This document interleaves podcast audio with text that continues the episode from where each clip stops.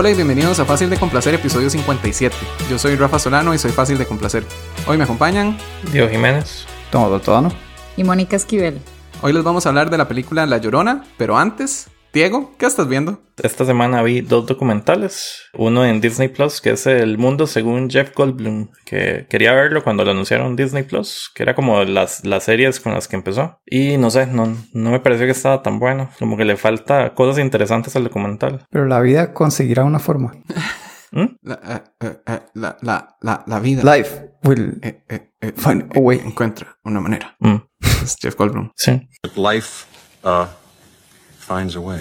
Y Jeff Goldblum di, lo recordaba así de Jurassic Park, de La Mosca, Día de la Independencia y recientemente de Thor Ragnarok, pero ahí en medio no, no di, yo creo que no he visto nada de lo que hizo. Entonces nunca he entendido así como tanto la pil de que la gente lo, lo ve como hasta un tesoro nacional, tipo Nicolas Cage, así de, de que, mí ah, sí, Nicolas Cage. Yo lo relaciono más con. La mosca. ¿Cómo se llama? Ese otro actor. Will Smith. Cowbell. Will Ferrell. Joel Fair. Campbell. El que sale con. Joel Cowbell. en- en- que sale en ese skit con Will Ferrell, el actor principal de ese capítulo. Jimmy Fallon. Christopher Walken. Christopher Walken. ¿Por qué lo relaciona con Christopher Walken? Porque los dos hablan raro. Ajá. Los dos son los arremedables. Que, que su gracia es que hablan raro. Mm, bueno, sí. Entonces, antes no había entendido el por qué a la gente le gustaba tanto Jeff Goldblum.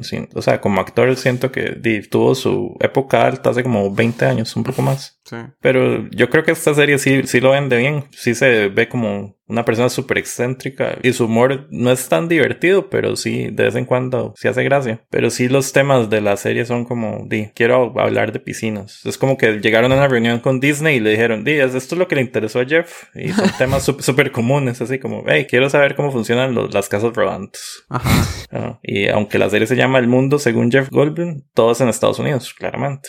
Ese es el mundo. Él en, en entrevistas y cosas es, me hace mucha gracia. Eh, cuando sale con Conan principalmente, siempre se, se torna muy sexosa la conversación y es como muy ambiguo él en eso, entonces uno se lo cree y, y no sé, es muy, muy gracioso. Sí, no, entonces si le, si le gusta Jeff Goldblum, puede que le guste mucho ese documental, pero sí, como que los temas, yo no sentí que aprendiera mucha cosa nueva. Ujú. Entonces, ¿para qué lo vio si no le gusta Jeff Goldblum? No, eh, la serie me lo vendió. Quería conocerlo. Creo que tuvo un buen trailer ese documental cuando anunciaron Disney Plus y me, me acordaba y solo vi que estaba y decidí verlo. Y una vez que lo empecé, di, solo decidí terminarlo, pero sí, sí me estaba costando verlo, pero solo podía ver como un capítulo de momento, pero yo me dije, ¿por qué estoy viendo esto? Yo había visto una película en la que él salía que era Morning Glory y me gusta. Y es como comedia romántica donde él no es el principal, pero siempre su personaje es extraño. Era Ah. como de, de una serie y él era el productor o algo así. O sea, era de Harrison Ford y Diane Keaton y Rachel McAdams, pero él era como el productor y, y no sé, siempre se me quedó la imagen de él en esa película. Y como ese documental no me estaba haciendo tanta gracia, no, no estaba seguro si es que ya no me gustaban los documentales. Como que- como que, eh, ya, ya no me interesan. Entonces me puse a ver uno que se llama Spycraft en Netflix, que es sobre di, espías, básicamente. Entonces, cada capítulo muestran, hey, así es como implantamos micrófonos, así es como los espías usan tal cosa. Entonces, mo- mostraban así como ejemplos reales que usaron en la Guerra Fría y eh, así fue como el embajador de Estados Unidos le robaron siete años de inteligencia. O sea, le metieron un micrófono y nunca se dio cuenta porque el micrófono realmente no estaba conectado a nada. O el famoso micrófono en el zapato, explicaron cómo lo crearon en la década de los 40. Entonces está muy, muy interesante. Entonces sí, los documentales me siguen gustando. Siempre que no salga Jeff Goldblum. Mm. Yo estaba preocupado, pero por dicha, sí. Sí, sí. Sí, no, solo fue que ese no, no me hizo tanta gracia, tal vez. Pero Spycraft lo recomiendo bastante. Entonces Diego está viendo El Mundo según Jeff Goldblum en Disney Plus y Spycraft en Netflix. ¿Y Thomas, qué estás viendo? Yo esta semana vi una película que se llama The Long Dumb Road, que es, es una película de Jason Manzucas, que hemos hablado antes de él en el podcast. que Es un actor de comedia raro. The, The Good Place y de Brooklyn Nine-Nine y otras cosas. Mm. Que es sobre un, un joven que va de Texas a California porque va a entrar a la universidad. Entonces se va en carro. Poco después de empezar el road trip, se queda varado y un mecánico lo ayuda. Es un mecánico excéntrico. Ah, un mecánico que se acaba de quedar sin trabajo. Qué excéntrico. Ajá. Y entonces le arregla el carro y entonces como por compromiso, porque le ayudó, le hace ride a un lugar cuando tiene que ir, pero cuando llega todo está cerrado. Entonces lo lleva más lejos. Entonces tienen aventuras. Pero es como de suspenso y miedo, ¿no? Es de comedia. Ah, de comedia. Sí. Y es estúpida. Es tonta, no, no tan estúpida como tipo Will Ferrell, pero sí, la idea es como la, la pareja dispareja. la clásica pareja dispareja. ¿Usted vio la pareja dispareja que yo vi? La de Zach Galifianakis y Robert Downey Jr. La vi. ¿Esta es mejor o peor? Tal vez parecía. Ok. Esa, esa yo la vi me pareció como bien tontilla. Eh, ¿Pero le gustó o no le gustó? Eh, Sí, esta igual no. Creí que iba a ser mejor, creí que iba a ser más mansuquesca. over, over, ajá, over the top, pero no. Bueno, y creo que lo que había visto era que muchas escenas eran improvisadas. Entonces eso era lo que me interesaba. Entonces eso era como lo que más me da gracia era pensar cuáles escenas eran improvisadas. Algunas cosas sí se veían como bien absurdas, que uno, ah, eso fijo lo improvisaron. ¿Por qué Thomas no ha visto Curb Your Enthusiasm si es todo improvisado y a Thomas le gusta eso? Me gusta, sí lo he visto. Pero no he visto todo. unos cuantos Son como- 10 temporadas. No. Y son buenísimas todas. No sé. Pero entonces me entretuvo, pero no estuvo tan buena como esperaba. Comparado con la última que vio de él, que era la de Will Ferrell, que era La Casa o The House o algo así. Creo que The House me gustó un poco más. Entonces está descartada esta. O sea, no estuvo mala. Partes graciosas. Ah, bueno, esta está en Amazon Prime. También vi The Theory of Everything, que es la historia de Stephen Hawking. Es más acerca de la relación de él con la esposa que la historia de él. ¿Ya la vieron? Sí. Yo sí. Lo que me pareció curioso es que fue escrita por la esposa. Ah, no, eso no lo sabía. No, o sea, debe ser que ella escribió un libro y que la película está basada en el libro. Tal vez, no sé. Solo vi que decía escrita por eh, la esposa. Ok. Creí que me iba a gustar más también. O sea, estuvo bien, pero no. Creo que era famosa por la actuación, porque Eddie Redmayne lo hizo muy bien, ¿verdad? Sí. Aunque qué tan difícil puede ser estar en una silla de ruedas así. No más. Eh, pues no sé, la sentí como muy triste. O sea, no es súper triste, pero como una ambientación así como tristona, la mayoría de la película. Pero no lo suficiente como para hacerme llorar ni nada así, solo un poco deprimente. Entonces, me, me entretuvo, pero tampoco tanto. ¿Y esta dónde lo vio? Sale en Netflix. Entonces Thomas está viendo The Long Dumb Road en Prime y The Theory of Everything en Netflix. Y Moni, ¿qué estás viendo? Bueno, yo esta semana vi dos documentales de asesinos. Qué sorpresa. Eh, qué sorpresa. Sí, ya, ya estoy llevando de la, de la ficción a la realidad para, No, sí, por lo menos. para ir afinando ahí detallitos. El primero era The Night Stalker, un asesino en serie bastante famoso en la década de los noventas, quisiera decir, no recuerdo.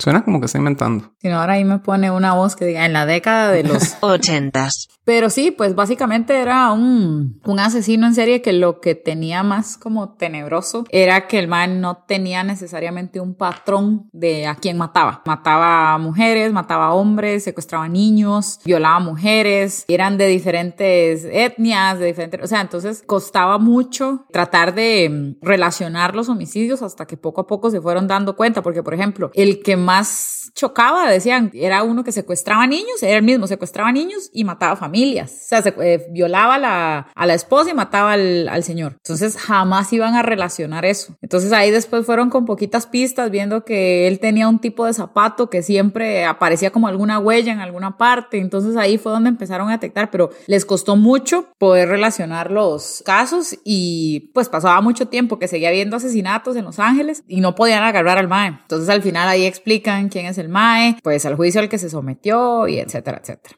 Spoilers. Creo que, o sea, el spoiler es que sí lo agarran. Pero entonces sí era, o sea, no era solo como de los asesinatos, sino también del después. Sí, no demasiado el después. El documental abarca más la parte de lo que hacía el MAE y lo que iban haciendo los detectives para tratar de agarrarlo. La verdad me gustó, pero creo que pudieron haber hecho un capítulo menos. Como que se enfocan demasiado en cada uno de los asesinatos. Entonces ya terminaba como haciendo aquel maratón que vi de eso, que ya todos los asesinatos me dan lo mismo. Entonces sí, ya- se termina siendo un poquito repetitivo, pero me gustó bastante. ¿Cuántos episodios eran? Si no me equivoco, cuatro. Ok, entonces sí es bastante lo que le hubiera quitado. Sí, sí, sí, por lo menos un, un capítulo. No, sí, ya sabemos que mata mucha gente, suficiente avance. Ujú, Sí, sí. Y lo ¿Qué agarraron, importa? fin. y lo otro que vi es otro documental que se llama Cecil Hotel y en español el Hotel Cecilio. Y en Y en España. español de España. El vigilio de Cecilio. Este documental habla de este hotel que también está en Los Ángeles, donde pues, el hotel siempre tenía muy mala fama, como era un hotel que estaba en una zona de mucha pobreza en Los Ángeles, entonces era un hotel donde se utilizaba mucho para prostitución, para usarlo de albergue, para drogadicción, o sea, no sé, dijeron que hubo como 40 asesinatos, así de violencia doméstica o lo que fuera, sobredosis, o sea, el hotel era bastante creepy. Y pues como que trataron en el 2012, creo que por ahí, bueno, no sé el año exactamente, como de hacerle como un upgrade y que el hotel ya no fuera así como el lugar de la perdición. Entonces, en ese cuentan la historia de cómo una canadiense llega al hotel y pues simplemente desaparece. Desaparece, ella nunca salió del hotel, todas las cosas están en el, en el hotel, todas las cosas de ella. Y entonces eh, se da cuenta, los detectives, que hay un video de ella súper raro, donde la madre está en el hotel y para el ascensor y se asoma y la madre como que habla sola. O sea, el video está en internet y se, y se hizo súper viral en el 2013. Entonces todo el documental habla de entender qué le pasó a ella, a dónde está. Lo que me gusta de los dos es que los dos tienen un final. Bueno o malo, es un final, ¿verdad? Explican las, las dos situaciones, tanto en el del, el del Night Stalker como este. Y también creo que le hubiera quitado un capitulito. Siento que los documentales los tratan de hacer un capítulo más largo como para generar más contenido. Pero me gustaron los dos. Y los dos están como muy parecidos, eh, basados en Los Ángeles. Y se los recomiendo. Los dos están en Netflix. Spoilers. Al final la mató el Night Stalker. A la otra sí. La- Se cruzaron los documentales. Sí. Es el inicio de una saga. De hecho, que el, el, el documental, el del hotel, habla de que el Night Stalker se hospedó en algún momento ahí. Entonces, ¿en qué orden hay que verlos? Que no vale. Bueno, no, mejor sí, mejor sí. Vean primero. Si los quieren ver, vean Night Stalker y después el del hotel. Solo para que lo reconozcan cuando lo ven. Spoilers, el hotel ya no está. Ah. Yo me metí a Booking a ver si está.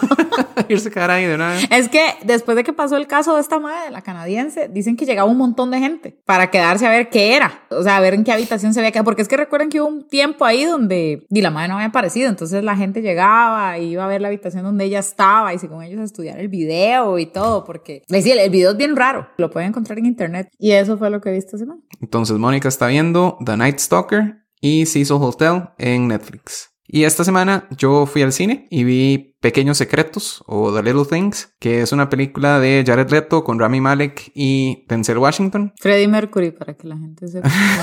Sí, Freddie Mercury, más conocido como Freddie Mercury. Y me gustó mucho, me encantó de principio a fin. Se trata de asesinos en Los Ángeles en hace muchos años. y mencionan al Night Stalker. Creo que sí lo mencionaban en un momento, pero no lo recuerdo bien. Pero no sé si eso es un chiste o si realmente se trata de eso. Sí, o sea, es que sí era en esa zona y sí hablaban de asesinatos, pero no sé qué tan relacionado. Y no sé si eran de la vida real en realidad. Se trata de un policía que trabaja como sheriff en otro lado y lo mandan a trabajar a- para un caso en Los Ángeles. Y entonces uno va descubriendo que él antes trabajaba ahí y como que relaciona un caso viejo de él con un caso que está pasando en este momento, que ahora es de Rami Malek. Entonces, es como el conflicto entre los dos policías, el policía que antes era el, el mandamás ahí y Rami Malek. Básicamente como lo que me gustó fue la relación entre ellos, como se odiaban un poquillo y bueno, no es que se odiaran, sino como que tenían una cierta competencia. Y después ver cómo va evolucionando esa relación y qué va pasando con el caso. Y me gustó mucho. Tal vez una queja podría ser que se hace predecible en algún momento. O sea, como que nunca hay dudas de qué está pasando. Pero eso me gustó y me recordó muchísimo a Seven. Entonces yo creo que a Diego le gustaría mucho. Se sentía como el mismo tipo de película y Y cuando esté en algún servicio, probablemente no quiere ir al cine. yo siento que no hay nada de qué preocuparse. No, HBO Max. Y está en HBO Max. entonces en junio la veré. Pero sí, se lo recomiendo mucho a Diego y a todos los que les guste Seven. Y lo otro que vi fue una recomendación de nuestro oyente Moni Esquivel, que era Firefly Lane. ¿Y qué? ¿Qué le pareció? Sí, me encantó también. Esa era la que era solo para mujeres. Ajá, que el episodio pasado ella sí, dijo que no sabía si, si a algún hombre le gustaría y dijo que no contaba mi opinión. Ve por lo que no contaba. Sí, obviamente, sí, me gustó. Sigo con la duda, no sé si, no sé si a Thomas le gustaría en realidad. Yo soy la definición perfecta de un hombre. Masculinidad, es correcto. masculinidad en persona. No sé, a mí me gustó mucho. Eh, empezó el primer episodio, yo sentía que ya había descifrado quién era quién y qué significaban los personajes de ellas. Empecé a pensar que estaba muy, ay, yo soy la dorky, ando anteojos y yo soy la otra y no, no soy dorky y entonces véame qué viva que soy. Pero eso es como el primer episodio y después ya uno les va agarrando cariño. Lo bonito es que se devuelven mucho como a diferentes épocas de sus vidas. Entonces... Eso le gusta a Rafa. Sí, entonces es como que todos los episodios son en tres tiempos diferentes, ¿verdad? Entonces es como en los 80s, en los 2000 y en los 70s es. Sí, porque la serie se ambienta, el tiempo actual es el 2003. Ajá, que también me parecía raro, porque entonces el tiempo actual fue hace años, ¿verdad? Y uno sentía como, ah, esto es ahora, pero fue hace 20 años, entonces casi no había celulares y, y cosas así, todo se sentía muy viejo. Y después tras eso había una 20 años antes y otra cuando eran niñas, y ahí sí eran otras actrices. No usaron las mismas actrices cuando eran niñas. Entonces me molestaba un poco que a veces era muy, muy tonto de que tenían que relacionar los diferentes años por alguna tontera. Entonces era así como que en el 83 se está comiendo un chocolate y después, ay, mira, el mismo chocolate en el 2000 y me recordó que pasó algo así. Entonces como que relacionaban cosas que no eran tan importantes y era solo como para hacer notar que había una cosa parecida en diferentes épocas. Pero sí me gustaba mucho ese desorden, porque entonces ni siquiera era como que iban en orden. Entonces podía ser que un episodio estaba en el 85 y el episodio siguiente estaba en el 83, y entonces uno tenía que tratar de acordarse de qué había pasado y qué no ha pasado, y, y es mucho de las relaciones entre ellas y relaciones con otras personas, y eso es lo que creo que no le gustaría a Thomas, o sea que, que se trata mucho de, las, de la amistad de, de estas mujeres. Entonces yo creo que una historia de amistad a Thomas no le interesa. ¿Pero cuántas explosiones había? No había muchas explosiones, había disparos. ¿Cuántos aviones hubo? y sheriffs de aviones. Entonces yo creo que lo que no le gustaría a Thomas es que es principalmente acerca de amistad y de una relación madre-hija, de dos relaciones madres con hijas. No me gustan las amistades. Sí, yo creo que Thomas esa parte solo pensaría aburrido, enseñan algo más importante y nunca llegaría. Sí, a mí, a mí la al final me, me gustó bastante también. Sí, es un poquito cursi y todo eso, pero creo que tocan temas, o sea, de cosas muy reales, de cosas que le pueden afectar a las mujeres. Lo que yo siempre decía, cómo se juzga a la mamá que se va a trabajo o la que se queda en la casa. Y los divorcios y esas cosas. Sí, sobrellevar todas esas etapas y qué tan bien visto está que usted empiece a andar con alguien o que no. Entonces, sí me gustó y la verdad es que la hacen bien entretenida porque yo lo que vi al final era eso, que el, el clímax estaba en los últimos 30 segundos. Sí, en todos los episodios pasaba eso. Yo estaba viendo el primero y yo me, ¿verdad? Porque yo decía que ya había descifrado todo el mundo. Y después faltaban como tres minutos y yo, ¿qué? Pero sí, también había una cosa que va a lo largo de toda la serie que se sentía que quedan nada. Como que en total eran cinco minutos de toda la temporada. Era esa sección y no se resolvió. Entonces solo como para tenerlo a futuro y no sé, eso no me gustó tanto. No sé si a Diego le gustaría. Tal vez. Y si la trama está bien, si es creíble, puede ser. Diego, usted podría ver esa serie con Rebe. Entonces esta semana vi The Little Things en el cine y Firefly Lane en Netflix gracias a Mónica. Y pasamos a la sección Series viejas que hemos visto, pero no estamos viendo actualmente, pero que todos deberían de ver. y hoy le toca a Diego. Entonces voy a hablar de Mindhunter.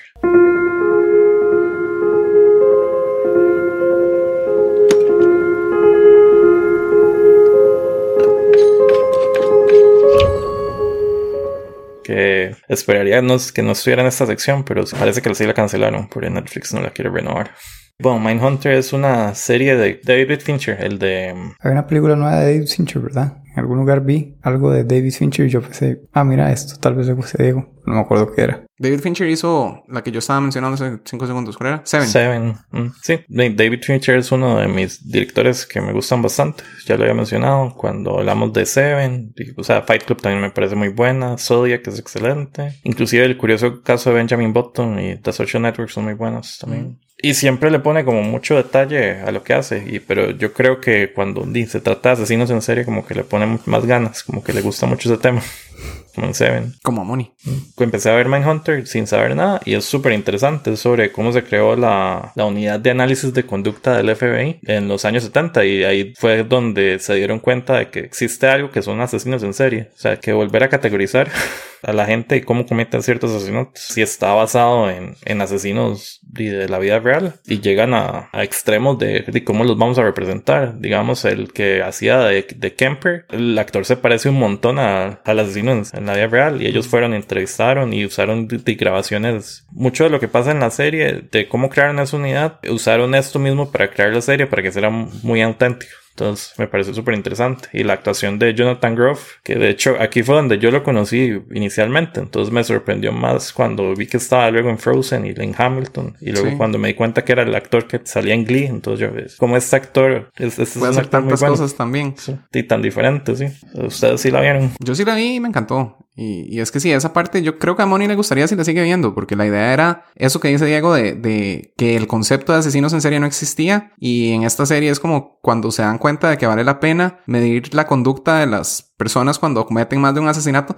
y que eso los ayuda a saber cómo se van a comportar y cómo atraparlos más adelante. Entonces, esa parte es la que yo creo que hace que esta serie sea diferente. De hecho, que yo la empecé a ver y sí me llamaba la atención porque todos esos temas a mí me gustan. Pero como que en los primeros dos capítulos hablaban como, ah, sí, de un posible asesinato, ajá, y yo, ajá. Y después no hablaron nada más de eso. Entonces creo que, o sea, sí debería haber otra oportunidad porque todo el mundo me habla de Mindhunter y yo llegué como hasta el segundo capítulo y no pasaba nada. En el, hasta el segundo capítulo no había pasado nada. Entonces creo que fue eso, fue que no me atrapó en los primeros capítulos y chao. Ahorita tengo el problema que es que cuando vi la segunda temporada vi como los primeros, vi como cinco episodios por día, algo así, ¿verdad? Entonces ahorita no me acuerdo en realidad de- del ritmo en el que llevaba la primera temporada. Pero sí me acuerdo que me atrapó y la terminé de ver así y después de ver más de dos, o sea, después de ver el buen grupo de episodios, sí siento que es algo que es justo lo que a usted le gustaría. Sí, Ah, Podría ver si le doy otra oportunidad. sí puede que los primeros sean un toquecito lentos. De hecho, ahorita no recuerdo qué tan lentos eran, pero sí. Y a mí sí me atrapó desde el inicio. Y me pasó igual la segunda temporada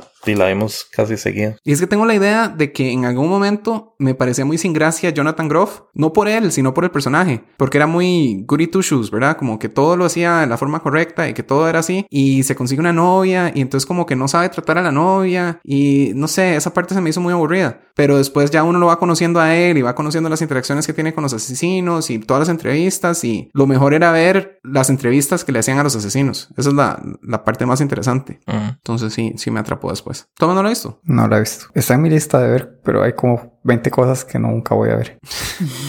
Pero esta sí debería ver. Y son dos temporadas. Tienen- ¿Es una sola historia? ¿O son historias diferentes por temporada? De, la primera temporada es cómo se forma la unidad y la segunda temporada es un poco más de los asesinatos de Atlanta del 81, si no me equivoco. De inicios de los 80, pero sí, sí duran más de, de un año. Que vemos asesinatos de niños, ¿verdad? Ujú. ¿Niños asesinos? ¿O niños asesinados? Niños asesinados y, y es que era algo como que a él no le tocaba estar ahí y de casualidad alguien le dice, hey, pero ayúdeme a resolver esto y se emociona y tiene que ver cómo lo resuelve y toda la temporada se va en él no haciendo caso y tratando de resolverlo. Y hay como flashes al futuro sobre BTK también, que de gusto gusta. BTK. Es mi favorito. No sé qué dice cuando uno tiene un asesino en serie favorito. pues. Esa es la historia que más, más, más me divierte. De cómo lo agarraron, básicamente. Siempre me hace reír cuando lo pienso. De hecho, si no conocen algunas historias, yo diría que no, no, no los busquen, porque sí, o sea, sí son muy reales. No sabía mucho de, de los de Atlanta. Sí me puse a leer un toquecito, porque me, me gusta investigar un toque, y sí me di cuenta inmediatamente cuál era el personaje, porque sí lo hicieron muy parecido. Entonces, me, me arruinó un toque la segunda temporada, pero Spoilers. igual estaba muy bien hecho. ¿Y tiene algún tipo de final? ¿O solo frena en- a medio camino? O sea, es que sí se resuelven los casos que se estaban viendo, no quedó como casos pendientes, pero sí se siente como que había un futuro y que no se llegó a él, o sea, como el futuro de la agencia o lo que sea. Sí, la, la unidad sigue viva y el personaje de Holdem está basado en una persona que sí existe, que sí fue el que fundó la unidad. Él también ayudó a David Fincher a crear el personaje y a crear un toque de la serie. Y la ambientación y todo es buenísima. y Se siente como muy, no sé, como que lo devuelven a uno al pasado de verdad. Y pasan mucho en aviones y están fumando en los aviones y uno siente como que es esto tan en el pasado, ¿verdad? Y bonito, pero los asesinos es lo mejor. O sea, ver las entrevistas con los asesinos y cuando llegan empiezan a grabar y cómo tratan de meterse en sus mentes y, y entenderlos, ¿verdad? Y me gusta mucho la muchacha que sale, Anna Torv, que es la, la de Heavenly Sword, el, el juego de PlayStation y que también salía en Fringe. Eso no lo sabía. Todo el mundo me dice que no se parece y a mí se me parece idéntica. No se me pareció, pero sí. raro. También jugué ese juego hace 14 años. Sí. Pero sí, ella, en Heavenly Sword y Fringe. Ella era la principal de Fringe, que también es una serie que me gusta muchísimo. Entonces, sí, parte de la idea que la traje de esta serie es porque cuando dije Dexter, anunciaron más Dexter. Espero que ahora que dije Mindhunter tengamos más Anuncien la Mindhunter. otra. Sí, ojalá. Ahora, retroactivamente me gusta más porque en Hamilton de Jonathan Groff me conquistó, ¿verdad? Entonces, quiero volverla a ver solo para verlo ahora que sé que él es él. Pero sí, sí la recomiendo. Se fue Moni. En zona de protesta. Ah, no le gusta cuando menciono Hamilton. Está bien. Exacto. Siempre que mencione Hamilton se va. Ah, por cierto, por cierto, tengo una primicia. Ujú. Vi a Diego el otro día, ¿cuál pandemia? Puse Hamilton. Diego se sabe las canciones igual o más que yo y se sabe las coreografías. ¿Es en serio eso, Diego? Sí, pero yo no hablo tanto de Hamilton como Ruff. A Diego le gusta quedarse callado para que yo me coma todas las broncas y él es igual o más fan que yo de Hamilton. Enclosetado. Está Sí, yo no enclosetado, quería- Diego. Yo no quería arruinar el episodio de fin de año por si esa salía, pero está bien, Rafa quiere arruinarlo. Todo el mundo tiene que saber la verdad. No soy el único fan de Hamilton. No, y Rey también. Pero no la ha visto todavía. Pero se la sabe todas las canciones. Y Dieguito se sabe las del Rey. A él le gusta el da da da da, pero bueno, ¿A quién no? Hay que ponerlo a ver Mindhunter. en algún momento. en unos 10 años podemos hablar, tal vez. Bueno, entonces ya saqué esto de mi pecho. O sea, yo diría que Manny le da otra oportunidad. Sí, está bien. Lo voy a hacer solo, pero porque Diego me dice. Y si yo le digo que también la vea, mejor no le digo, ¿verdad? No, no la vería. Ni no, la no, veo. no la vea, no le va a gustar. Ok, la veré. Sí, ta- tal vez un par de episodios más. Si ya no le gusta y tal vez ya puede dejarla botada. Es que es raro porque veo que mucha gente me dice muy buenos reviews, pero en serio no sé por qué los primeros me parecían lentísimos. Voy a, voy a volver a ver. Es que sí, sí es un poco lenta, pero ya cuando se ve todo ya deja de ser lenta. O sea, tal vez es que, que está cargada al final, digamos. Es así como, como vaya, vaya metiéndose en el ambiente, vaya viendo cómo está pasando todo y ahora sí tome, tome, tome, tome, tome. Ok. Es de 2018 y 2019, ¿verdad? 2019 y 2017. Ok, perfecto. Buen trabajo, Diego. Y así termina la sección. Series viejas que hemos visto, pero no estamos viendo actualmente, pero que todos deberían de ver. Y pasamos al análisis sin spoilers de la película La Llorona.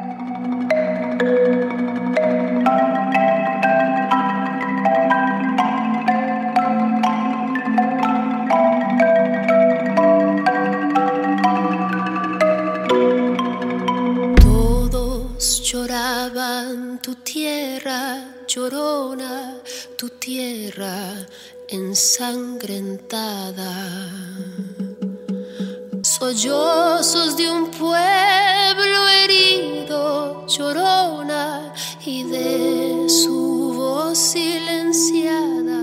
Y esto es del tráiler de La Llorona. La Llorona es una película del 2020. Bueno, es que puede ser del 2019 o 2020. Parece que no tengo la información clara. En algo salió en el 2019, en otro lado salió en el 2020. Es de Jairo Bustamante. Es una película guatemalteca que está nominada a los Globos de Oro y parece que va a estar nominada al Oscar a Mejor Película Extranjera. Bueno, es, es principalmente acerca de una familia guatemalteca que tuvo relación con una- un genocidio. La relación de esa familia con la leyenda de La Llorona.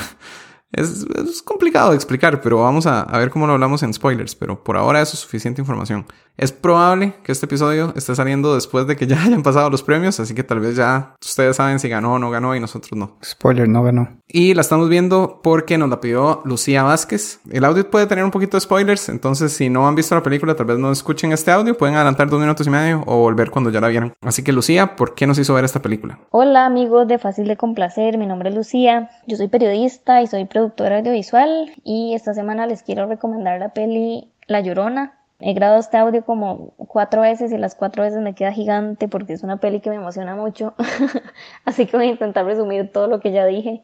Les van a contar obviamente más detalles luego de por qué esta peli es tan importante para nosotros como región, pero igual quiero darles como un poco de contexto desde mi perspectiva. La peli la dirige, en mi opinión, uno de los mejores directores de Latinoamérica y de fijo de Centroamérica, que es Jairo Bustamante, el guatemalteco. Y la dirección de foto, también en mi opinión, la hace el mejor director de fotografía de Costa Rica, que es Nicolás Wong. Y nada, se las recomiendo porque es una peli que eh, a mí me movió mucho en general por lo impactante de su historia, pero también por lo bien contada que está. Mezcla mucho la historia con la ficción, entonces cuenta toda la historia del juicio que le hicieron al ex dictador guatemalteco Ríos Montt por el genocidio indígena, pero también cuenta la historia de la leyenda de la Llorona y cómo este personaje de la Llorona lo atormenta en sus últimos días de vida y durante el juicio. Es una peli muy impactante que creo que todo mundo debería conocer, también por conocer cómo esta región ha pasado por tanto sufrimiento, pero también reconocer que en Centroamérica se hace muy buen cine y esta peli es un ejemplo más. Entonces, ojalá que la disfruten, yo siempre he dicho que el cine hay que verlo no porque sea nacional o porque sea regional, sino porque sea bueno y esta peli es muy buena y por eso di la primera película nominada a los, a los Globos de Oro y suena fuerte para los Oscars, ojalá nos dé la sorpresa. Pero nada, ojalá la disfruten y aquí escucharé el podcast a ver qué opinan los demás, pero sí, una peli impresionante que ojalá vean y apoyen y alquilen porque está disponible para alquilar y nada, ahí me cuentan. Muchas gracias a Lucía. Moni, ¿qué le pareció la película? A mí me gustó, no demasiado, pero me gustó. Parte de lo que dice Lucy, asumo que le puedo decir Lucy, ya ni Yo siquiera pregunto. ¿Qué le dice Lu? No, a mí sí me gusta más decirle Lucy. Entre ella y yo, digamos, si es una cosa así más porque las dos somos periodistas. Ah, ok. Me gustó sobre todo por, o sea, la- el, el trasfondo que lleva de toda la historia indígena de Guatemala y que a veces son como temas que uno, pues lamentablemente en Costa Rica no tenemos, bueno, no, no- no hay una población indígena tan alta como la que hay en Guatemala. ¿Qué? ¿Por qué me pela así los ojos? No sé, porque suena como que está minimizando a los indígenas que sí tenemos. No, no, no, no, o sea, a lo que me refiero sí, es a que... lamentablemente no tenemos indígenas aquí. Dichosos los guatemaltecos que están llenos de Ay, indígenas. A lo que me refiero es que aquí, o sea, aquí están como en reservas donde uno nunca sabe mucho de ellos y, o sea, y en cambio uno va a Guatemala y uno los ve por todas partes. Forman parte de la idiosincrasia guatemalteca, me explico. Pero bueno, el punto es que se evidencia mucho más pues la discriminación que hay en un país donde casi que el- creo que es el 65, 70% de la población es indígena. Entonces me gusta también explorar esa parte de la, de la historia y pues mucho de lo que pasa en Centroamérica es como Costa Rica nos, nos creemos que no somos parte de Centroamérica, pero la verdad es que sí somos una región completa. Pero sí, entonces creo que lo que, lo que dice Lucy también, creo que apoyar el, el cine centroamericano y sobre todo yo había leído eso, que también había un tico involucrado en la fotografía. Entonces sí, me parece buena, tal vez no, no así como ella la, la ve tan increíble, pero sí me parece buena. Diego. A mí sí me gustó bastante. Cuando me dijeron que era una película guatemalteca y que eran en un servicio, eh, ahí más o menos. Que sí tengo mis quejas con el servicio. pero Saludos a que el- Pacifica Grey. Sí, sí, creo que la calidad no estuvo tan bien y vi un par de artefactos de compresión, pero Sí, pero lo vi en la compu, ¿verdad? la vi en la compu. Yo la streamé al tele y sentí que se veía perfecto. Y el, el audio creo que no estaba, le faltó un toquecito. O sea, no sé qué tan intencional haya sido, pero sí. O sea, no, no esperaba mucho, pero más bien me pareció que estaba muy bien hecha. Me gustó como hicieron el, el remix de la leyenda de la Llorona Ajá. y di, lo metieron con los genocidios de Guatemala. De hecho, se estima así como entre 30 mil y 200 mil personas se murieron en total. Entonces, sí me gustó bastante. Sí, no, no sabía qué esperar porque no leí nada antes. Pero di, eso lo vamos a hablar en spoilers. Sí, la recomiendo bastante. Creo que es la mejor película centroamericana que he visto. O sea, tampoco es que la barba creo que estuviera muy alta, pero ¿Por qué tiene que bajarlo? Ya dice que es la mejor película centroamericana que he visto y después tiene que arruinarlo diciendo No, no, algo pu- malo. pu- puede que sea de las mejores películas latinoamericanas que yo he visto. No sé, estoy tratando de pensar en alguna película tica que me haya gustado más. ¿Han visto una película centroamericana que no sea tica? Yo creo que yo no. Yo creo que ya no. Por eso, comparándolo con películas ticas que sí he visto. E Inclusive con otras películas latinoamericanas que no, no he visto tantas, pero sí creo que sí está a nivel. no, pues que digamos, relatos salvajes, es que cuesta que algo llegue a ese nivel. No sé. Es que esa se puede ver como varios cortos pegados en una sola película. Está bien. Pero sí, entiendo el punto. Tomás, ¿qué pensó? Como dijo Lu, eh, eh, a mí también me gusta juzgar películas por ser películas, no por ser películas ticas. O sea, Ajá. apoyar las cosas buenas, no apoyar las cosas porque sean ticas. Eh, Entonces, ¿por qué le gustaba siempre- tanto tapón? sí, Me dígalo. gustaba mucho Tapón. Era Rafa. Sí, cierto. Saludos a tapón. Cristian. Chris. Pero entonces, esta eh, no me gustó. ¿No le gustó? No, Shocking. me pareció Aunque, tiempo, ¿puedo, puedo meterme un tirito y decir que antes de verla, usted ya estaba lloriqueando que no quería ver esta clase de películas. Así que yo creo que usted ya iba prejuzgando que no le iba a gustar. No, ni siquiera sabía de qué se trataba. Estaba lloriqueando porque entré a la página del servicio y no me gustó la página. Entonces yo, ah, algo que esté en este lugar no puede ser muy bueno. Yo creo que ya no vamos a conseguir que esa gente nos, nos comparta. Saludos a Pacífica. Saludos. ¿En qué estaba? Ah, eh, solo me pareció bien aburrida. Como que nada pasaba y había muchas cosas que me parecían que fueron mal manejadas en la película, como tonteras que pasaban en la película que no tienen nada que ver con la historia, pero era como, bueno, como ejemplos de llega la niña, se acuesta en la cama y dice, ¿te vas a acostar aquí? No, tengo mucho calor. Se va a la cama de ella y se cobija toda. No, que era mucho calor dormir juntas, era. Pues yo dije, cobija. No, dijo, tengo mucho calor, está haciendo mucho calor. Por eso, es que dijo, ¿vas a dormir conmigo? Y entonces ella dijo, no, mucho calor. Mucho calor dormir juntas. Después se va a la cama y dice, Sí, porque no ¿Cobija hace todo? calor dormir. O sea, el calor no está en las cobijas. El frío no está en las cobijas. No, o sea, es- yo sí lo entiendo. Eso sí lo veo aceptable.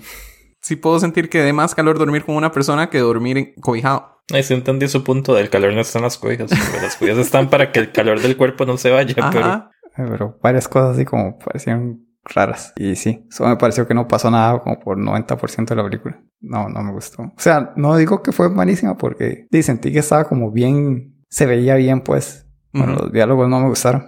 Las actuaciones tampoco. Parecía como películas ticas mal hechas. O sea, hay hay una actuación que a mí también no me pareció muy buena. A mí pero- también debe ser la misma. Porque, o sea, sí, es que lo que está diciendo Tomás, a mí me resuena por una persona. Porque hubo una actriz que no me gustó y que yo siempre pasé sintiendo esta no es muy buena actriz, pero el resto todos me gustaron. Era la, la hija. Sí, no me gustó la hija ni la, La, mamá. hija, ni o sea, la, la, hi- la hija adulta, la, la, la- ¿cómo se llama? Sabrina de la Voz. Natalia. Siempre me recordaba al, al personaje de, de La Casa de las Flores, que habla bien raro. Eso no lo he visto. Ajá, Cecilia Suárez. Y es que también tenía un acento que yo sentía que era forzado, que estaba fingiendo, porque sí decía mucho como centrar, ¿verdad? Y sentía que lo estaba fingiendo, sentía como que ella probablemente no lo dice así en su vida real y que ahí lo estaba forzando y no me gustaba. Y después las conversaciones que tenía ella con la hija y con el papá, las sentía falsas, todo. Entonces, Las conversaciones se me sentían falsas. Nadie hablaría así en la vida real. pero yo siento que todas eran las conversaciones de ella. Cuando ella hablaba con el policía, cuando ella hablaba con alguien más, cuando ella hablaba con todos. Pero la- el resto de conversaciones y las, las actrices indígenas y todos me parecieron excelentes. Pero también sí comparto un poco con Thomas que sí me aburría a ratos. Pero en general sí me gustó. Aunque puede ser que tal vez yo sí me deje llevar más por lo que Thomas no. De que de, como es una película centroamericana le, le perdono más, digamos. ¿A Thomas se le ocurre alguna película centroamericana o tica que le guste más que esta? Sí, muchas. El cielo rojo. El cielo rojo creo que fue la primera película. La partícula. La primera película tica que vi en el cine y me sorprendió montones que me haya gustado porque yo antes de eso no me gustaba nada tico. Pero es que es diferente porque las películas ticas que me gustan es porque no se lo toman tan en serio. Ujú. Es para ser divertidas. Eso es lo que no me gusta. Como la del Porción Son con Nancy Dobles. No, esa no la he visto. A veces cuando ya son estúpidas, ¿no? Pero Michael Jordan. tampoco vi la 1 y la 12 pues increíblemente estúpida. Es que no me acuerdo, vi varias. El cielo rojo fue la primera. Pero también eso me gustó por divertida, no porque fuera un gran peluctón. Una gran pelicutón. Un gran peliculón. Creo que eso no fue lo que dijo. ¿Peli qué? Pelicutón. Pero no, entonces sí, a mí, a mí me gustó. Me pareció a, a ratos aburrida y no me gustó la actuación de ella, pero en general la película sí me gustó. Y lo que dice que se veía bonita, sí, fue como en voces, que yo decía que se veía perfecta, que me gustaba cómo se veía, pero que la trama no me gustó. Esta iba a decir algo, pero creo que es un spoiler, entonces mejor lo decimos después. Y no tuve ningún problema con la plataforma, que ustedes dos lo mencionaron. Saludos a Pacífica. No, yo tampoco. O sea, no tuve problemas, solo que di, comparado a las plataformas de verdad. Mi problema principal era que no tenían una aplicación, ¿verdad? En el tele. Entonces que tenía que abrirlo en la compu, pero ya cuando seteé todo y puse el código que ellos mandan para que sea gratis la primera película y todo eso, di solo le di play y funcionó perfecto en la compu. Y le di streamear al tele y perfecto, no tuve ningún problema, la vi en la tele y no, no sufrí. Entonces me gustó y lo puse, o sea, no tenía subtítulos en español, que me hubiera gustado porque Sí, eso me molestó. Normalmente pongo subtítulos para no tener volumen tan duro, pero ahí, lo puse duro y, y lo puse subtítulos en inglés. Pero entonces sí, yo sí la recomiendo. Diego, Sí, yo la recomiendo. Oni, Sí, sí la recomiendo. Thomas. No. Ok.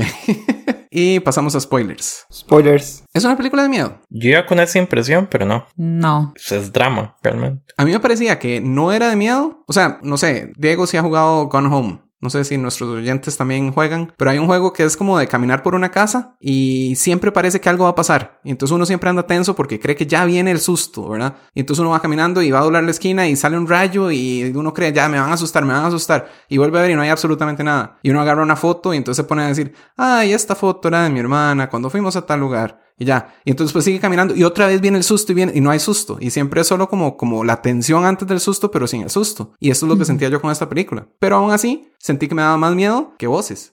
Jamás, Rafa, jamás, nada que Sí, ver. sí, sí. O sea, que la tensión que me generaba era una mejor tensión que la tensión que generaba voces. Entonces sí siento que no es una película de miedo, pero que me gustaba más la tensión que la de muchas películas de miedo. Entonces eso me gustó en esta película. Moni, ¿qué piensa? Yo al principio, y de hecho que había visto el trailer y parecía que era de miedo. O sea, creo que ellos quieren como tratar de vender eso sin los clichés de las películas de miedo. Pero sí creo que ellos estaban tratando de darle como un aire de miedo, pero apelando a un conflicto político. Eh, a mí no me dio nada de miedo. Habían escenas como raras, ¿verdad? Como de por qué la madre está así o por qué está seria, por qué se le queda viendo así tan raro. Pero así como para que dé miedo, no. Pero la tensión le parecía como bonita o no, no le sintió ni la tensión. No, no sentí mucha tensión. Es que digamos, cuando el señor este está como que anda la pistola y que está esperando a ver a quién dispararle y de pronto aparece la esposa y le dispara, en esa parte yo sentí una buena tensión. Cuando la niña se pierde, por más que no me gustó la mamá, que ella iba, ¿dónde estás? ¿Dónde estás? ¿Dónde estás? Y iba como sin ningún interés de encontrarla. Y este, no me importaba para nada. Pero después cuando enseñan a la alma ahogándola, yo qué diablos está pasando y ahí sí sentí tensión de que porque está ahogando esta chiquita y después vimos que era un juego, supuestamente. Entonces esas partes sí me daban atención, me, me gustaba. No, no estoy diciendo que me asustara en ningún momento, pero esa tensión me gustó más que en muchas películas de miedo. Diego, ¿qué piensa? No, a mí sí me gustó esa tensión que dice Rafa. De hecho, muchas veces siento que las películas de miedo buscan el, el jumpscare solo para asustarlo, pero las demás partes como que no asustan. Entonces vamos a ponerle algo enfrente y, y subir el volumen o, o hacer alguna técnica de esas, sí, solo para asustarlo. En cambio, esta película decidió no hacer nada de eso. Ujú. Era como que era toda la película de terror, pero sin el jumpscare, entonces sin el susto. Era como una película de terror sin sustos. Ujú. Entonces, por, por- eso es que sí siento que está esa tensión ahí. O sea, no, no hubo un release de, de esa tensión hasta el puro, puro, puro final, Ujú. donde nos damos cuenta que, di, que sigue por ahí. Igual no hubo susto al final, ¿verdad? Igual era como lo que decía Oscar de Lovecraft Country, que el verdadero monstruo era el ser humano blanco. y en este caso de- también, ¿verdad? Que era el, el dictador.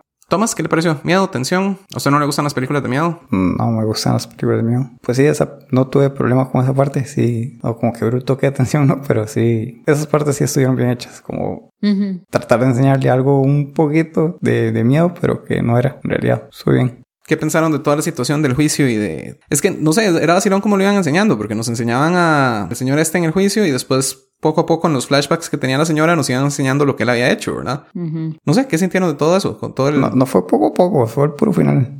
No, desde que ella se empezó a orinar. O sea, es como más de media película, tal vez. Sí, sí, sí. Sí, porque al principio más bien ella lo defendía un montón, que caía un poco mal, ¿verdad? Por defenderlo así, pero Esa parte me sí me recordó a, a cosas de la vida real. Gente que es así. Que defiende cosas indefendibles solo porque es familia. O porque son sus amigos. Lo vive en la vida real. Y sí, en eso me gustaba la hija. Que la hija sí decía algo como, pero es que todas estas muchachas están diciendo esto y suena muy convincente. Y ella, las prostitutas esas, ¿verdad? bueno, no dijo esa palabra, ¿verdad, Rafa? Sí la dijo, sí la No. dijo también. Sí dijo esa, estoy completamente También.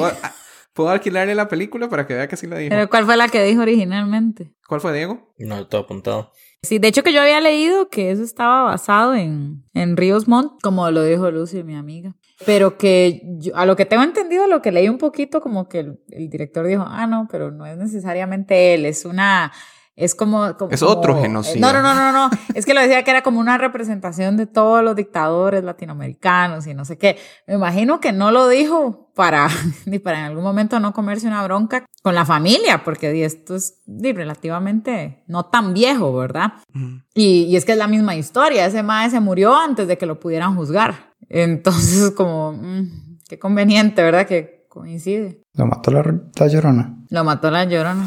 Y el viejo este, me da risa porque al principio uno, uno lo ve y no sé, como es tan viejito, ¿verdad? Entonces no lo ve uno así como el malote. Y uno le tiene lástima un poquito. Ajá, no, y dice, es un, dice, un señor mayor, así de sencillo, ¿verdad? Pero cuando ya después el viejillo empieza a hablar, ah, yo no sabía nada y no sé qué, ya empieza arrogante, ya empieza a caer mal. Y cuando se va de templón a ver a la, a la ma y se queda así viéndola sonriendo. Y así todo feliz, ay, un asco. Todo feliz. Ah, es que estaba todo feliz después, así. A mí cuando me empezó a caer mal fue, o sea, obviamente, cuando mató al montón. Pero no, este, cuando lo, lo vi fumando en la ambulancia. Y entonces ya era así como que no respeta nada. Ya a él no le interesa nada. Él va fumando en la ambulancia, tiene su whisky, tiene todo. Después llega al hospital, sigue fumando, sigue tomando. Y qué diablos, ¿verdad? Sí, y que solo apaga el cigarro para que no lo vea la gente. Sí. Mm. Ahí fue cuando ya, ya me empezó a caer mal. Y después me gustó mucho cómo iban enseñando los flashbacks estos, porque como dice Moni, ella estaba defendiendo, la verdad, la esposa. Pero después como que lo están haciendo a uno ver de otra perspectiva lo que debería de pegarle a todo el mundo desde el principio, ¿verdad? Están matando 20.000 indígenas. Y entonces la idea es como que en la película la gente no lo ve como nada importante. Es un genocidio y ya. Pero cuando la víctima es la esposa del señor, la esposa blanca del señor, entonces es como que la idea es que ella misma, ahí ya es a donde lo empieza a tomar en serio, a donde empieza a darse cuenta de lo que él hizo. Pero no sé, ¿ustedes no sintieron como que algo de la idea era eso? Que uno viera el genocidio a la persona blanca en vez del genocidio que ellos, del que solo estaban hablando. Entiendo su punto, pero no, no creo que, no sé si haya sido intencional, pero yo creo que si usted muestra una persona indígena ahí, igual es igual de impactante. Solo que era para, y la manera de la película decir, vea, esto fue lo que pasó, para que la esposa lo sintiera, como, como si hubiera- le hubiera pasado a ella. Y no habría algo también como para que nosotros lo sintiéramos diferente, que si solo enseñaban cómo le disparaba Alma. No sé, no lo sentí de esa manera. Ok. Tampoco. Yo no lo sentí así, pero como si Rafa lo menciona, debe ser cierto. Sí, No, no, no, pero como lo menciona Rafa, también es un punto válido, ¿verdad? Como que la mataron a ella. Entonces ella por eso fue que decide matar al esposo. O sea, yo creo que si ella, el flashback lo hubiera visto desde afuera, ¿me entiende? Como que ella está a la par de la indígena que están matando y ella la ve morir, no sé si ella hubiera matado al esposo. Pero usted piensa que ella lo mató 100% con intencional, no fue que estaba siendo controlada. Yo creo que fue intencional, pero no sé. O sea, que la llorona estaba ahí enseñándole lo que pasó y ella decidió matarlo por lo que le hizo. Y porque, o sea, ella ya sintió lo que era que la mataran de esa manera, por eso la pusieron a ella, ya. En el juicio me molestó un toquecito de que pasó el trial de Chicago que dicen el veredicto e inmediatamente la prensa está sobre el, el- Sí. ese, ese cliché ya no, no me está gustando.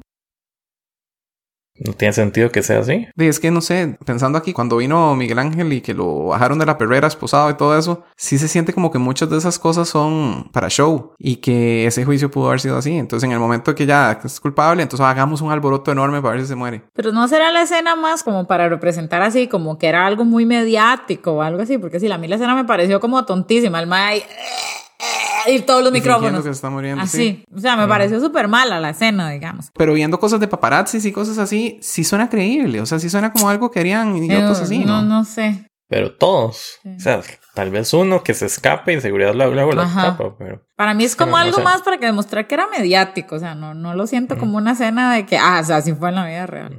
De hecho, del juicio, a mí la parte que me gustó fue cuando al madre le dicen, ah, es culpable. Ah, y todo el mundo empieza a aplaudir. Así, ah, esa escena así como que sí me conmovió, porque pues cuando la, la indígena contaba lo que había vivido, pucha, era, era una escena muy fuerte de lo que ella decía que habían hecho. Entonces, cuando todo el mundo aplaudía era así como, ah, por nuestra raíz, por lo que hicimos, o sea, por lo que nos hicieron pasar. Entonces sí me, me gustó y me conmovió esa escena a mí. Y era bonito que fuera en, en su lengua, porque cuando, Sí. cuando vi el tráiler, bueno, no vi todo el tráiler, pero empecé a verlo, vi que era en, en una lengua que no entendía, me dio un poco de pereza. Pero después cuando ya empezó la película y vi cómo lo estaban usando, me gustó, me gustó bastante. O sea, yo Sí. estaba como un poco de pereza de que se hiciera una película larga de tipo apocalipto, ¿verdad? De que solo hablan maya. Y, mm, y esta no, esta me gustó mucho como lo usaron porque era solo para los momentos que verdad importaban y, y como hablaban las, las empleadas en la casa, entre ellas. Y no sé, entonces sí, sí me gustó como lo usaron. En algún lado vi que decían que fue inocente, Cuando estaba en el hospital dijeron que el juicio, un mistrial, se me olvidó cómo. Eso fue lo que pasó. Ujú. Entonces no,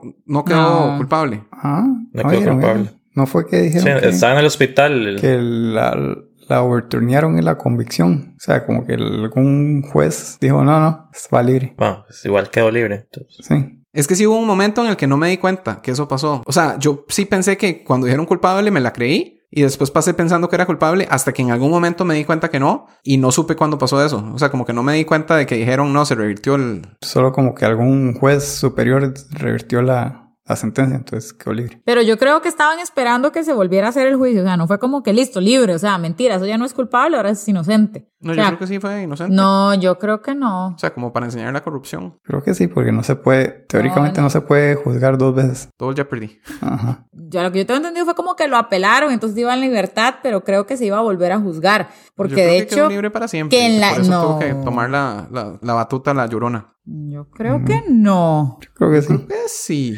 Yo estoy con Rafa en esto, sí. Yo estoy con todas. en esto. Está con Rafa en todas, hasta en Hamilton. Pero entonces sí, él había quedado libre, aunque fuera temporalmente. Entonces por eso se tuvo que hacer cargo la, la llorona de matarlo. ¿Qué pensaron de la situación de... Bueno, es que digamos, renunciaron todos los empleados. No sé por qué tenían tantísimos empleados. Tenían como nueve empleados, ¿verdad? Y hasta tortillas les compraban. Es, yo apunté eso. Son tan buenos que hasta tortillas le compran. Esa parte no la entendí. ¿Le compraban las tortillas a ellos, para ellos o de ellos? ¿Ellos vendían las tortillas o se las compraban para que ellos comieran? Se las compraban para que ellos comieran. Hasta tortillas. Yo también compraban. tuve la, la confusión esa, pero al final creo que era que le compraban para que ellos comieran. A mí una vez me pasó esa confusión con Thomas, que yo estaba diciendo que andaba comprando unos regalos de Navidad y Thomas me dijo, compré unas pulseras a, a Magda, ¿verdad? La esposa de Thomas. Y yo, pero ¿por qué le voy a comprar yo un regalo a Magda, verdad? Y entonces di, fui y compré un regalo y, y me salió caro y yo no, no, no lo quería comprar y yo estaba como, eh. Y después ya le estaba diciendo a Thomas, di, no, y no sabía qué más comprar y terminé comprando esto. ¿Y por qué no compró las pulseras de Magda? Y yo, a Magda era la que vendía las pulseras. Pensé que me estaba diciendo, cómprele pulseras a Magda. Pero entonces sí, me pasó lo mismo con las tortillas. Saludos a Magda. Saludos a Gaia. Pueden conseguir las pulseras de Magda en Gaia. Pero sí, lo de las tortillas me pareció confuso, como lo dijeron, y después me pareció súper mal actuado. Porque bueno, todo. Porque esa actriz no me gustaba para nada, la, la hija, Ahí la mamá tampoco a mí me convencía. Si a, Tomás mí, lo a mí no me convenciera la mamá. la viejita. La señora, sí. Es que yo le digo la mamá a la, a la otra y la abuela a la... La hija la adulta. mamá.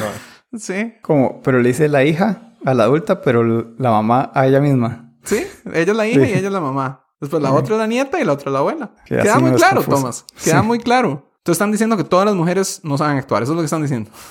No, no, de hecho la, la hija me... La hija, ¿cómo es que le tengo que decir? La hija. Para no confundirlo.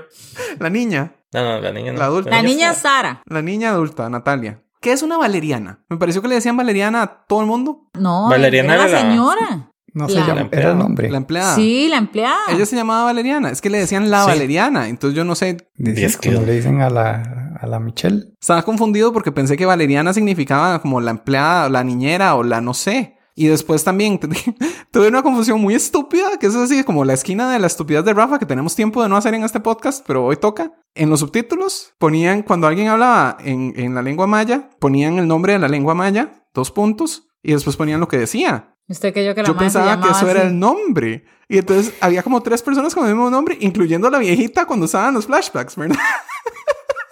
Entonces Maya, estaba- Maya, Maya. ¿Dónde Sí, están las mayas? Pero es que no era maya, era como Kemchitka o algo así se llamaba la lengua, Ok. no estoy seguro. Y entonces yo pensaba, ese es el nombre de la empleada. Después alguien más hablaba en maya y decía ese mismo nombre. Y yo, ¿qué diablos? Porque todas se llaman igual. Estaba muy confundido. Y después todas se llamaban igual y todas eran valeriana. Las valerianas. Necesitamos una valeriana nueva para la casa. Entonces, esta es la esquina de Rafa es un idiota. Diego iba a decir algo cuando lo interrumpí con la valeriana. Y... ¿De qué estamos hablando? Las tortillas. No, usted dijo algo de la hija y después no sabía si decir la hija o la mamá. o De la las actuaciones. Ah, no, de, de hecho, el, Natalia no me pareció que fuera tan mala actriz. O sea, me pareció mucho peor la, La mamá. la, la abuela. Mm. ¿Qué le pasó al papá de la chiquita? Desapareció. Para mí fue que lo mataron. Pero O sea, no- El no le- general. No le gustó al, al general y solo lo mandó a matar y ya. Y es que ella misma, cuando le está hablando el guardaespaldas o algo, le dice, ¿y usted qué, qué pensó que le pasó? ¿Cómo le caía? O una tontera así. Yo, pero esta conversación no suena real. Es que yo creo que esa era la parte que sonaba como medio falsa, ¿verdad? Como, hey, ¿qué le habrá pasado al papá de mi hija? ¿No sabes? ¿Verdad? Suena como una conversación que nunca sé. es como, mire, yo mejor no digo nada.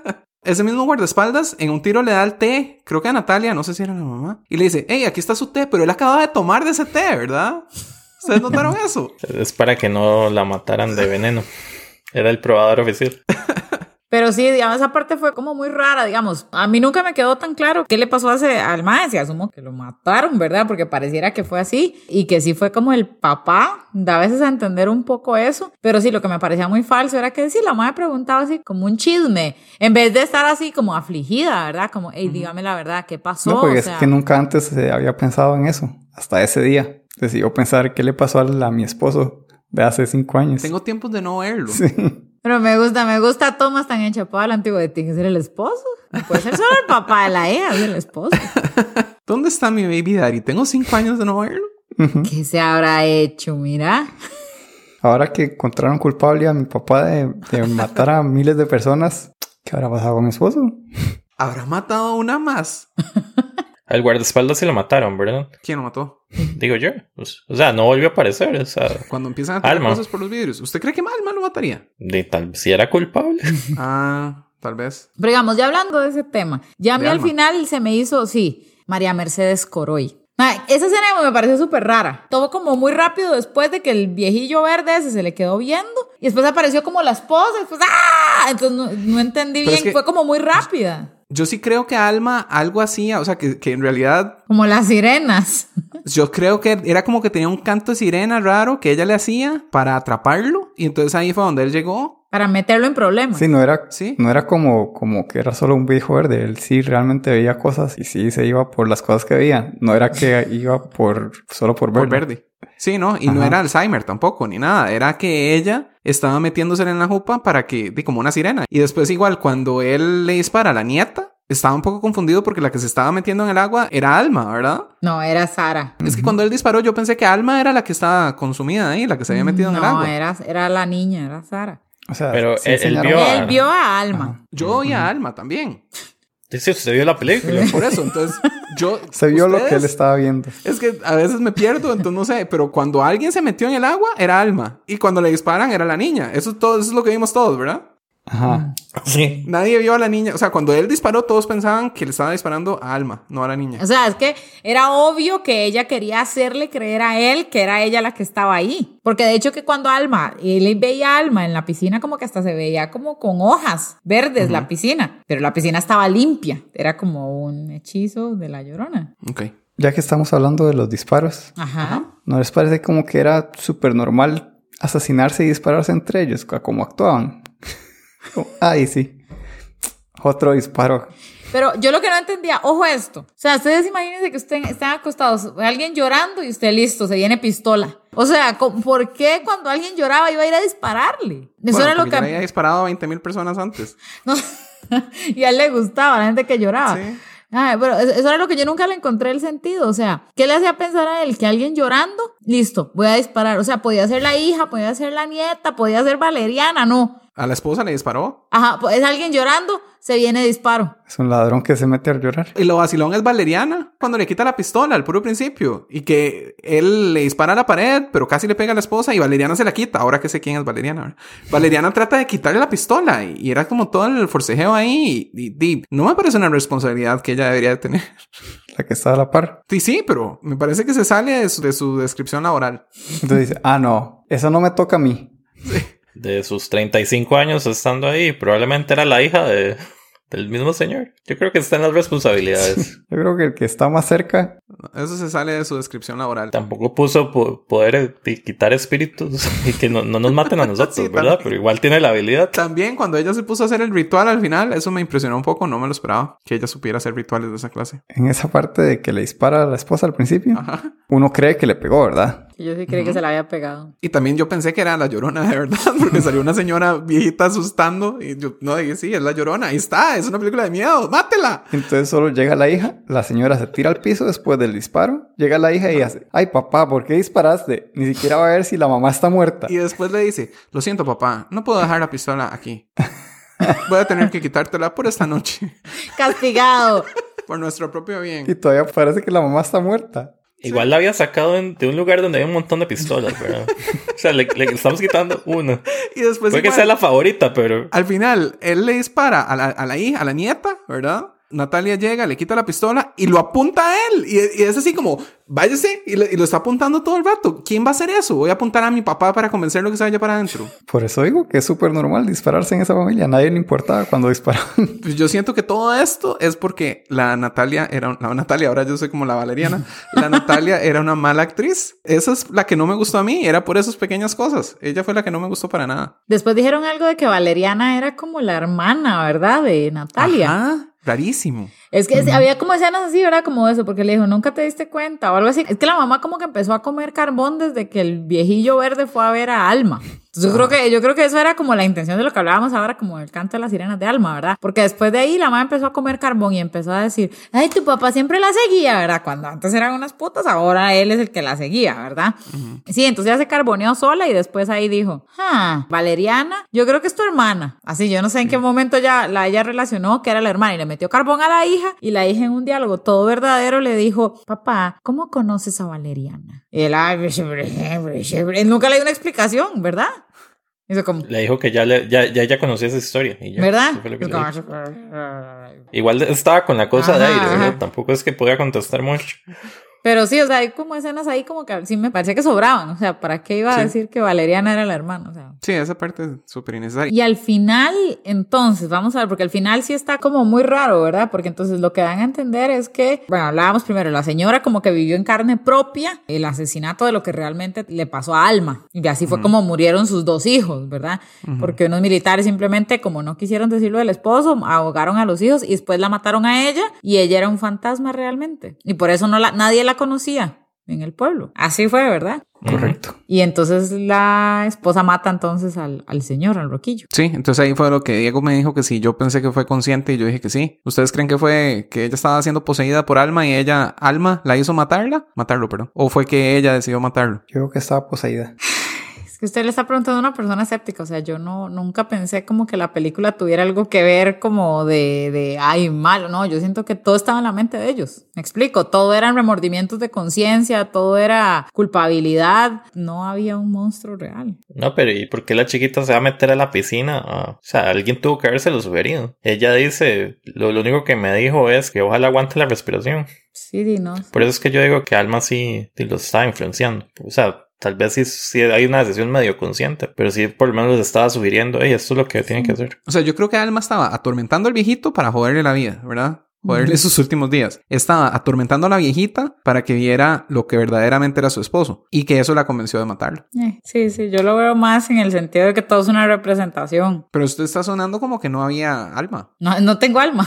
como que alma no existía. O sea, sí, pero para mí es como una representación. Alguien que llegó y alguien que les empezó a generar un remordimiento de conciencia. El viejillo verde realmente, sí, era un viejillo verde que la estaba viendo. Yo sí soy un poquito más como de verlo todo como una metáfora, no como de que realmente había... En esta película, o en todas las películas de No, en esta película. Es que en esta sí existía, Moni. Alma sí existía Sí. y también existía el Sí, tipo que sí estaba viendo por la existía. ventana. O sea, sí, ajá. Y, o Y sí estaba muerta. Y sí, ya se había muerto hace 20 años. Sí, O o, sea, sea, estaba súper muerta. Súper muerta.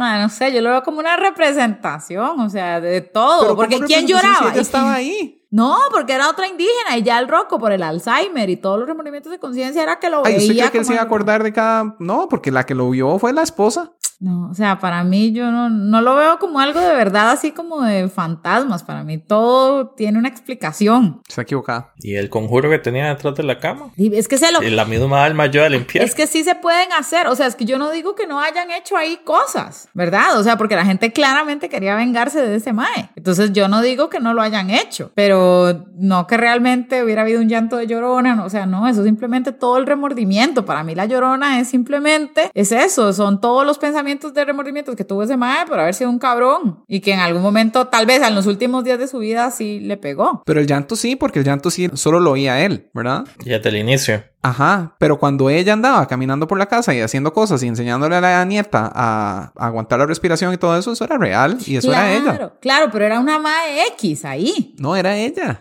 Para O sea, mí era ella. O sea, para mí no era un fantasma real. O sea, ya yo le dije, yo lo veo como una representación. Sobre todo porque lo pienso como un caso de la vida real. Entonces, Pero y Sara le decía a Natalia que ella tenía dos hijos y que se murieron y que no sé qué, ella tan joven. Entonces, o sea, todo el mundo sí veía a esta muchacha Sí. y era la misma muchacha. sí, sí, pero, la misma. usted cree que de casualidad era otra muchacha que también tenía dos hijos que también se murieron. Uy, sí, porque todo, todo difícil que pasara eso en un genocidio, ¿verdad? El punto de Money es que sí estaba siendo atormentada, pero el coronel la veía como si fuera la muchacha que estaba en la casa. Ajá, ajá. Eso es, así es como lo siento yo que puede ser. Y uno también le puede ver la parte fantasiosa. Es válido. Sí, no, no, no lo había pensado así. Puede ser. No, yo creo que no puede ser, están equivocados ambos. No, no, Moni o sea, Moni esa no, decir- esa no fue mi No, interpretación. no, por eso. Moni está equivocada por su interpretación y Diego está equivocado por decir que puede ser. Está bien. Nada de discutir. Tomás, ¿qué dice? Estoy de acuerdo con Rafa. Excelente, tres contra uno. Ahí sí estoy de su lado, ¿verdad? Bueno, no estoy de acuerdo con Rafa porque yo sí entiendo el punto de Mónica, solo que no lo comparto. Excelente. Yo tampoco lo comparto, Moni. Entonces, ustedes sí piensan que es fantasioso, digamos, lo que ocurrió. Sí. Pero yo sí creo que la mató la viejita conscientemente. O sea, que no fue poseída para matarla, sino que la viejita dijo, tengo que matar a este tipo. Yo siento que ella siempre supo No. todo lo que había hecho. Yo creo que no. O sea, puede ser, por lo que decía Tomás al principio, de que a veces la gente le perdona cosas a la familia, ¿verdad? Que sabe que alguien hizo algo malo, pero como es familia o como es un amigo, dice, no, no, no pasó nada. Pobrecito, no se merece ir a la cárcel. Solo mató 20 mil personas. Pero es que, Sí, pero ahí- digamos, por ahí estoy en la parte, digamos, ojo, no estoy justificando esto, ¿verdad? Pero también entender... lo está justificando. No. O sea, la, la posición también de lo, de lo que dice Thomas, ¿verdad? A veces usted dice, ay, qué, qué bárbaro en ellos, los papás, ¿cómo defienden al hijo sabiendo que es así? Pucha, pero a veces la familia es, es, es muy complicado. Y la presión de la mamá con la hija de, hey, usted está traicionando a su papá. O sea, vea que las culpables eran ellas. Y pucha, yo también creo que la, o sea, la, y la hija se cuestionaba, se cuestionaba que el papá de verdad fuera así. Pero imagínense que- en qué posición más complicada lo ponen si a ustedes, sus papás, sus familias le dicen, hey, yo no, yo no hice eso, los culpables son ellos. cuando usted toda la vida los ha visto como una figura de autoridad. O sea, también yo siento que hay que ponerse un poquito en los pies de los otros de qué complicado haber crecido siempre pensando que los culpables eran otros. Por dicha, la hija ya va con una mentalidad de cuestionarse todo lo que está pasando, ¿verdad? Porque eso es lo que realmente uno debería de hacer. No creer en la verdad absoluta y empezar a cuestionar. Si el río suena, ríos, Ríos montt. montt. Camarón que se duerme. Dios lo ayuda. Bueno, sí, ese era mi punto de vista de la familia, que también era una cagada tener que, como la familia, aguantarse todo lo feo, ¿verdad? Cuando la, la chiquita dijo, ay, es que hablan mal de mi abuelo, y también debería de ser del feo, de que toda la familia esté pagando por lo que hizo el viejo asqueroso ese. Otra nota que tengo es que después de que pasa eso de que el papá va a viniera al alma en la ducha. A la alma. ¿Por qué les, pero por qué les están diciendo la? Yo, yo sí hablo así mucho, pero porque me crié con mucha cosa nica. Entonces yo sí digo la tal persona y así. de, pero usted no era el que estaba confundido que le dijeran la valeriana. Sí, porque ¿Sí? pensé que era... Irónico. porque- irónico, porque yo lo digo. Pero me sorprendió que pensé que estaban refiriéndose a la valeriana, que ella era la valeriana de la casa. Ocupaban otra valeriana porque se fueron los otros valerianas. Había un valeriano Ah, pero- también. El valeriano se fue y eso que le compraban tortillas. ¿Puede creerlo? Le compraban tortillas. tortillas. Hacía muchas cosas y hasta le compraban tortillas. Y en ningún otro lado van a conseguir trabajo. Ni tortillas. Ahora que iba a decir que después de eso, entonces le dijeron a la muchacha, ah, no, ya no use el uniforme porque está muy apretado.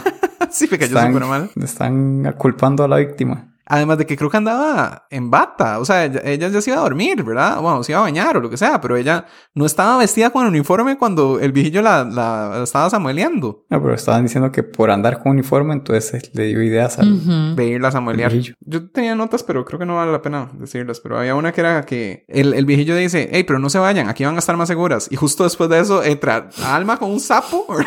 que parecía que iba a envenenar a todo el mundo. Y entran piedras por las ventanas y ya todo se empieza a destruir.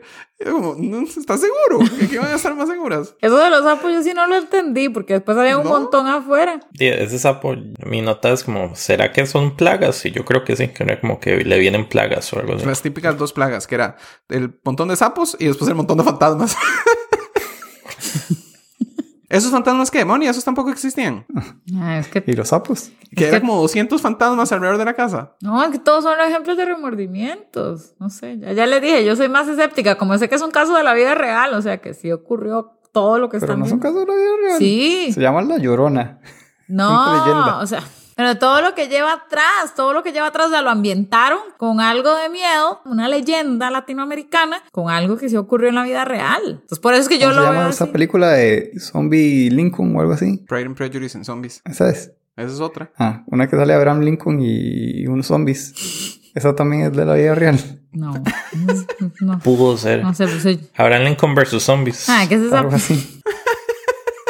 Esa es el- la reducción que está haciendo Thomas de lo que está diciendo Moni. No, sí, pero no, nada que ver. O sea, lo que hicieron fue juntar dos cosas. Sí, pero no, es que una es muy estúpida, ¿verdad? De convertirlo en zombies. Yo lo que me refiero es que lo están usando como una metáfora de lo que realmente pasó. No es un documental. Yo estoy con Thomas, sorprendentemente. Todo era fantasía, entonces. Sí, sí, o sea, sí había mucha fantasía. O sea, sí, pero insisto, todo es una representación de los remordimientos. Yo creo que el viejillo ni siquiera tiene remordimientos. ¿Alguien tiene algo más? Cuando salieron de la ambulancia, salen bien y ya están casi llegando a la puerta. Luego hay un corte y luego están dentro de la casa y están llenos de sangre. Creo De que esa sangre no, no. No hay un ángulo que les pegue esa sangre a donde quedaron manchadas. Eso estuve analizando, o sea, le puse pausa y yo, ¿de dónde vino esa sangre? Es como la cuacha de Seinfeld. No, O sea- yo sí la vi realista porque hubo un momento en el que abren la puerta y pega la sangre en la puerta. Y ahí sentí que les rebotó en la cara la, la bola de sangre. No, porque luego hay una toma cuando están caminando hacia la casa y están totalmente ¿En limpios. serio? Yo pensé que de una vez quedaron manchadas. No, se estoy analizando eso y de dónde viene esa sangre en ese momento.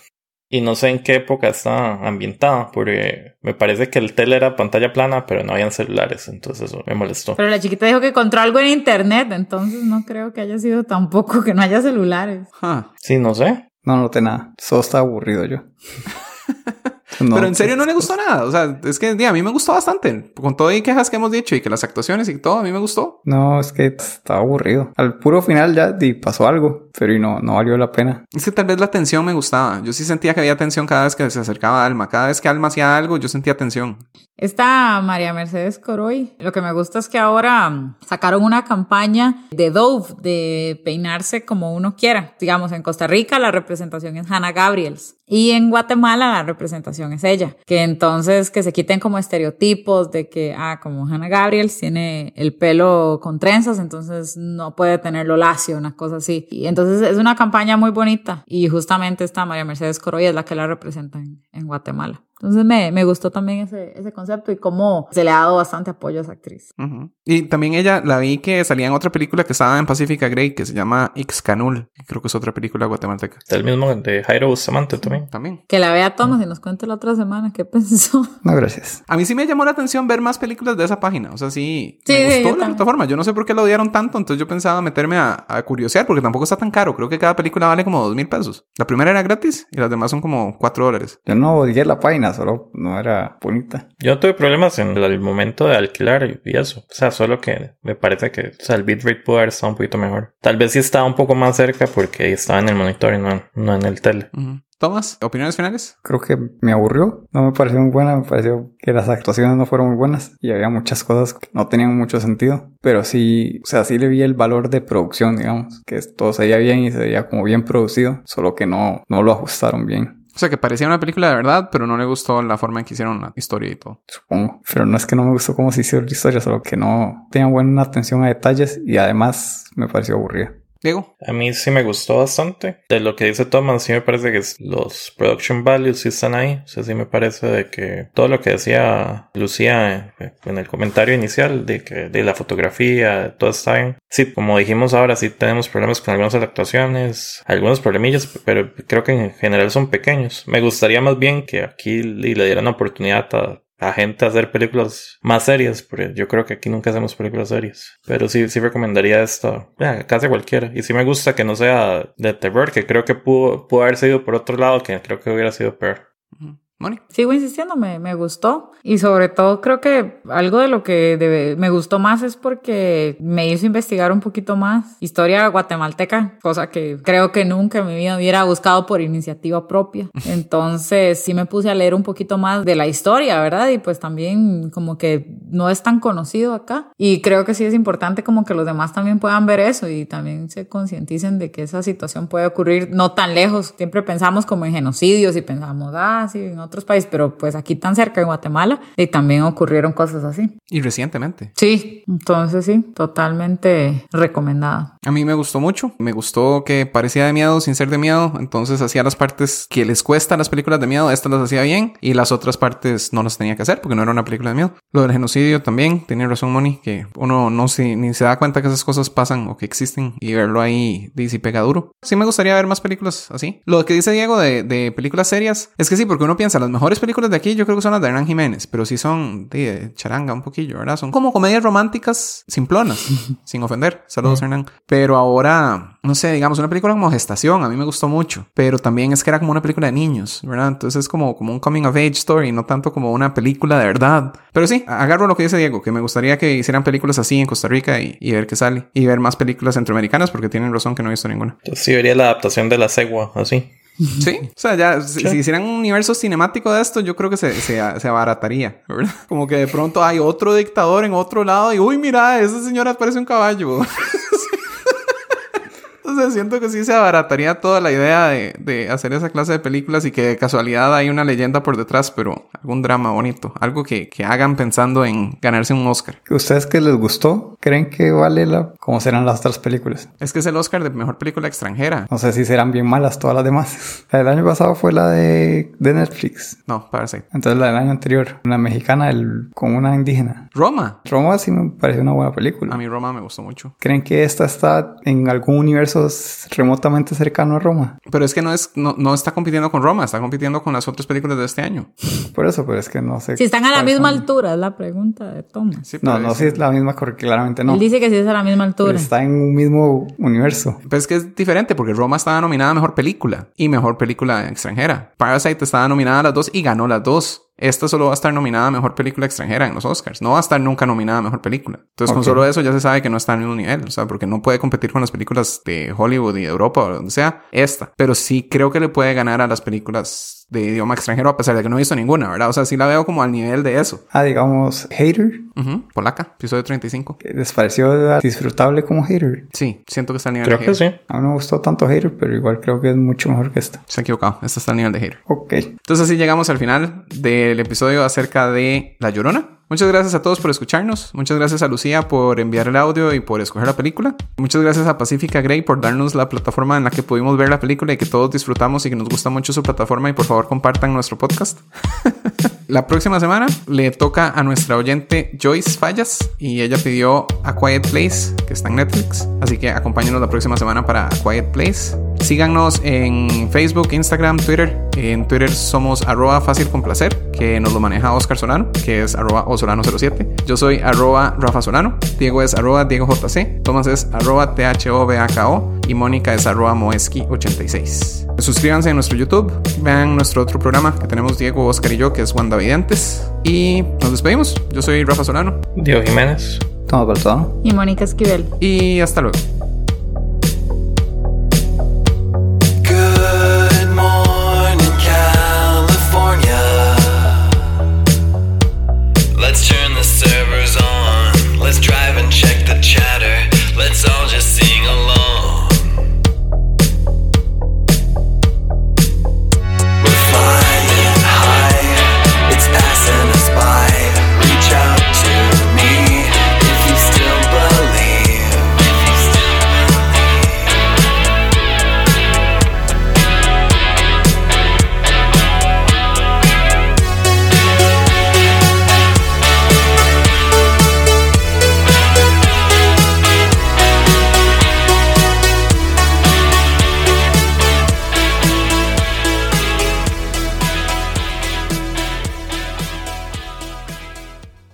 Una película, eh, bueno, creo que la directora era tica, pero la película tal vez era como colombiana. La de Amor en tiempos de cólera. Pésima. ¿En serio? Sí, esa sí es muy bien mala. Yo la vi y, y me- la odié más con Javier Bardem.